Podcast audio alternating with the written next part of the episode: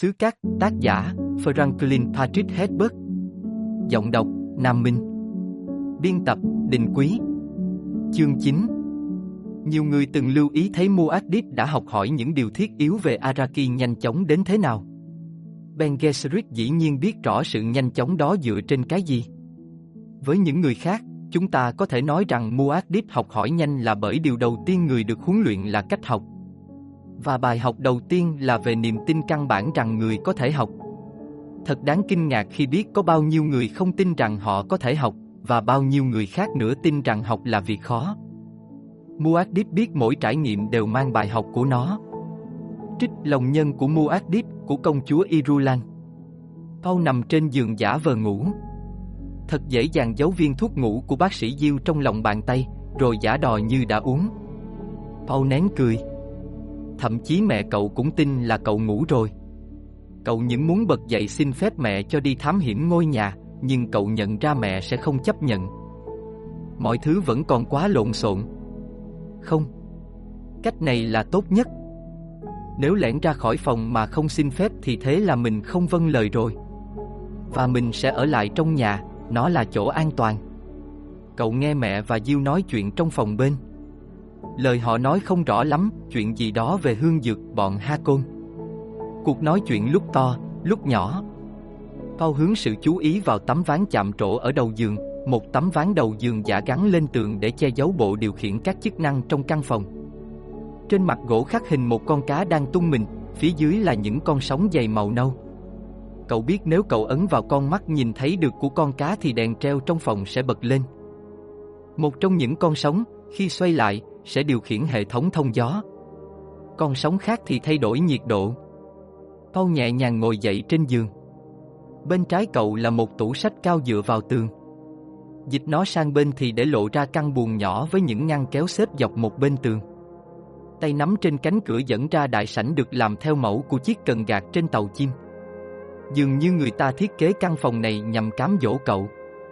Căn phòng và hành tinh này.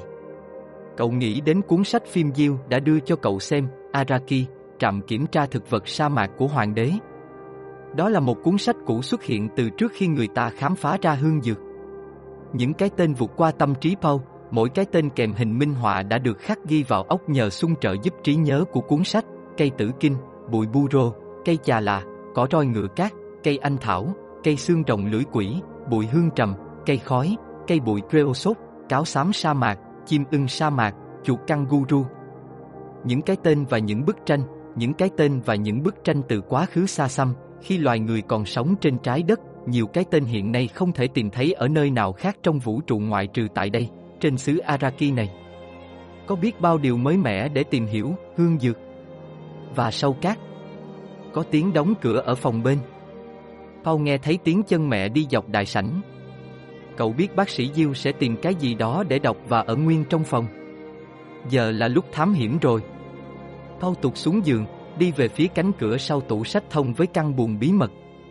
Cậu dừng bước khi nghe thấy tiếng động đằng sau, rồi quay lại.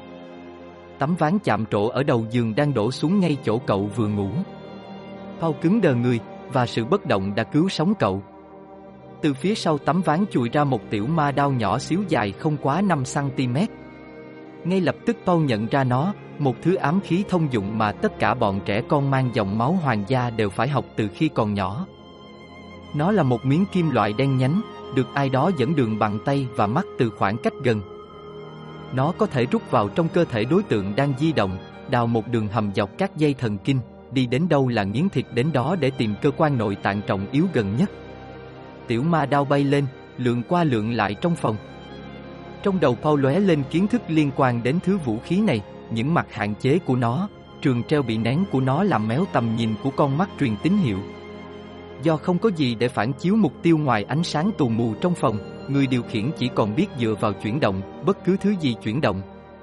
Lá chắn bảo vệ có thể làm chậm tiểu ma đao, để cậu có thời gian phá hủy nó, nhưng Paul lại để lá chắn bảo vệ trên giường. Súng laser có thể bắn hạ chúng, nhưng loại súng này quá đắt và khét tiếng là khó chịu trong việc bảo dưỡng và lại luôn có nguy cơ xảy ra phản ứng nổ nếu chùm tia laser cắt vào tấm chắn nóng. Dòng họ Atrix tin tưởng vào lá chắn hộ thân và sự thông minh mưu trí của mình. Lúc này, Bao giữ cho cơ thể gần như bất động hoàn toàn, cậu biết mình chỉ có thể dựa vào mưu trí để đối phó với mối nguy hiểm này. Tiểu ma đao bay lên cao thêm nửa mét nữa. Nó dập dần di động tới lui lục soát căn phòng, dưới ánh sáng bị chẻ ra từng phiến hắt xuống từ rèm cửa sổ.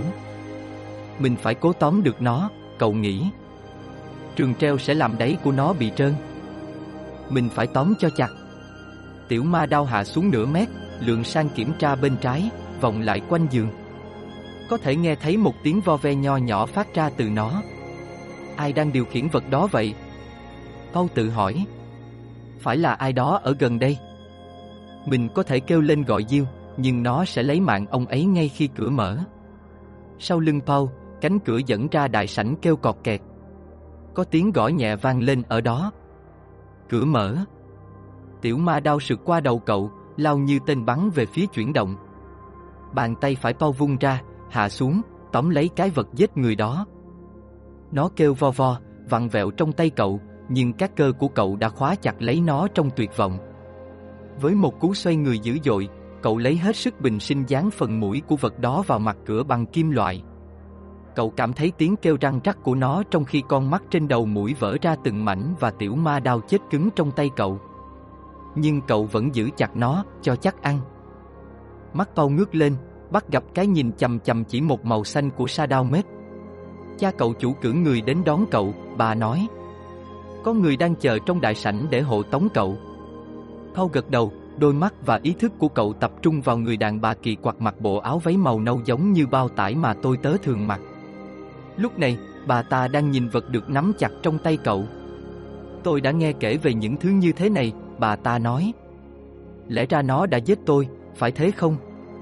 Cậu phải nuốt nước miếng rồi mới nói được. Ta là mục tiêu của nó.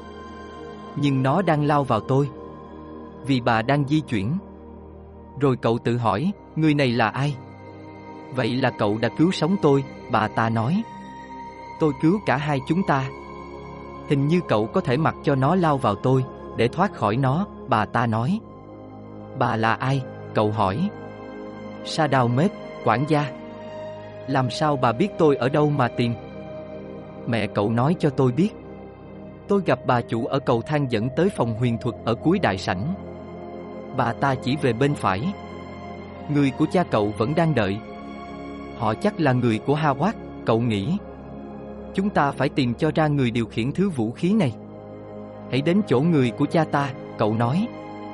Bảo họ ta vừa tóm được một tiểu ma đao trong nhà, bọn họ hãy tỏa ra tìm kẻ điều khiển nó.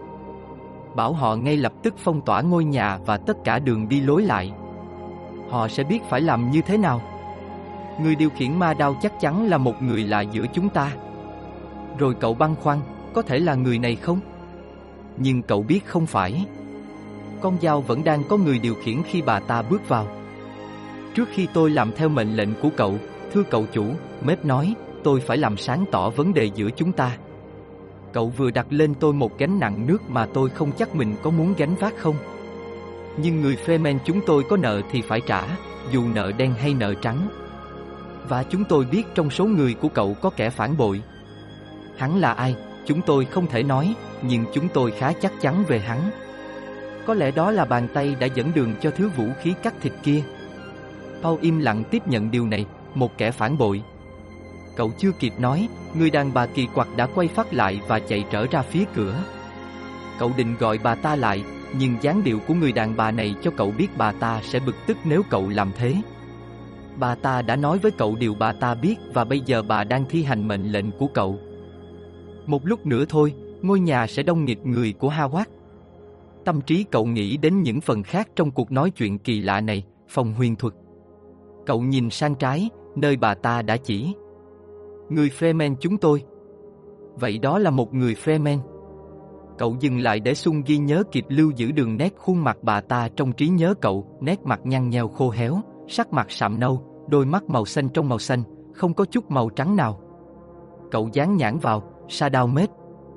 Vẫn nắm chặt con tiểu ma đao đã bị tiêu diệt, Tao quay vào phòng, đưa tay trái túm lấy chiếc thắt lưng đeo khiên ở trên giường, quàng quanh eo rồi vừa bấm khóa vừa chạy ngược ra khỏi phòng, lao về đại sảnh bên trái. Bà ta nói mẹ cậu vừa ở đâu đó cuối đại sảnh này, cầu thang, một phòng huyền thuật.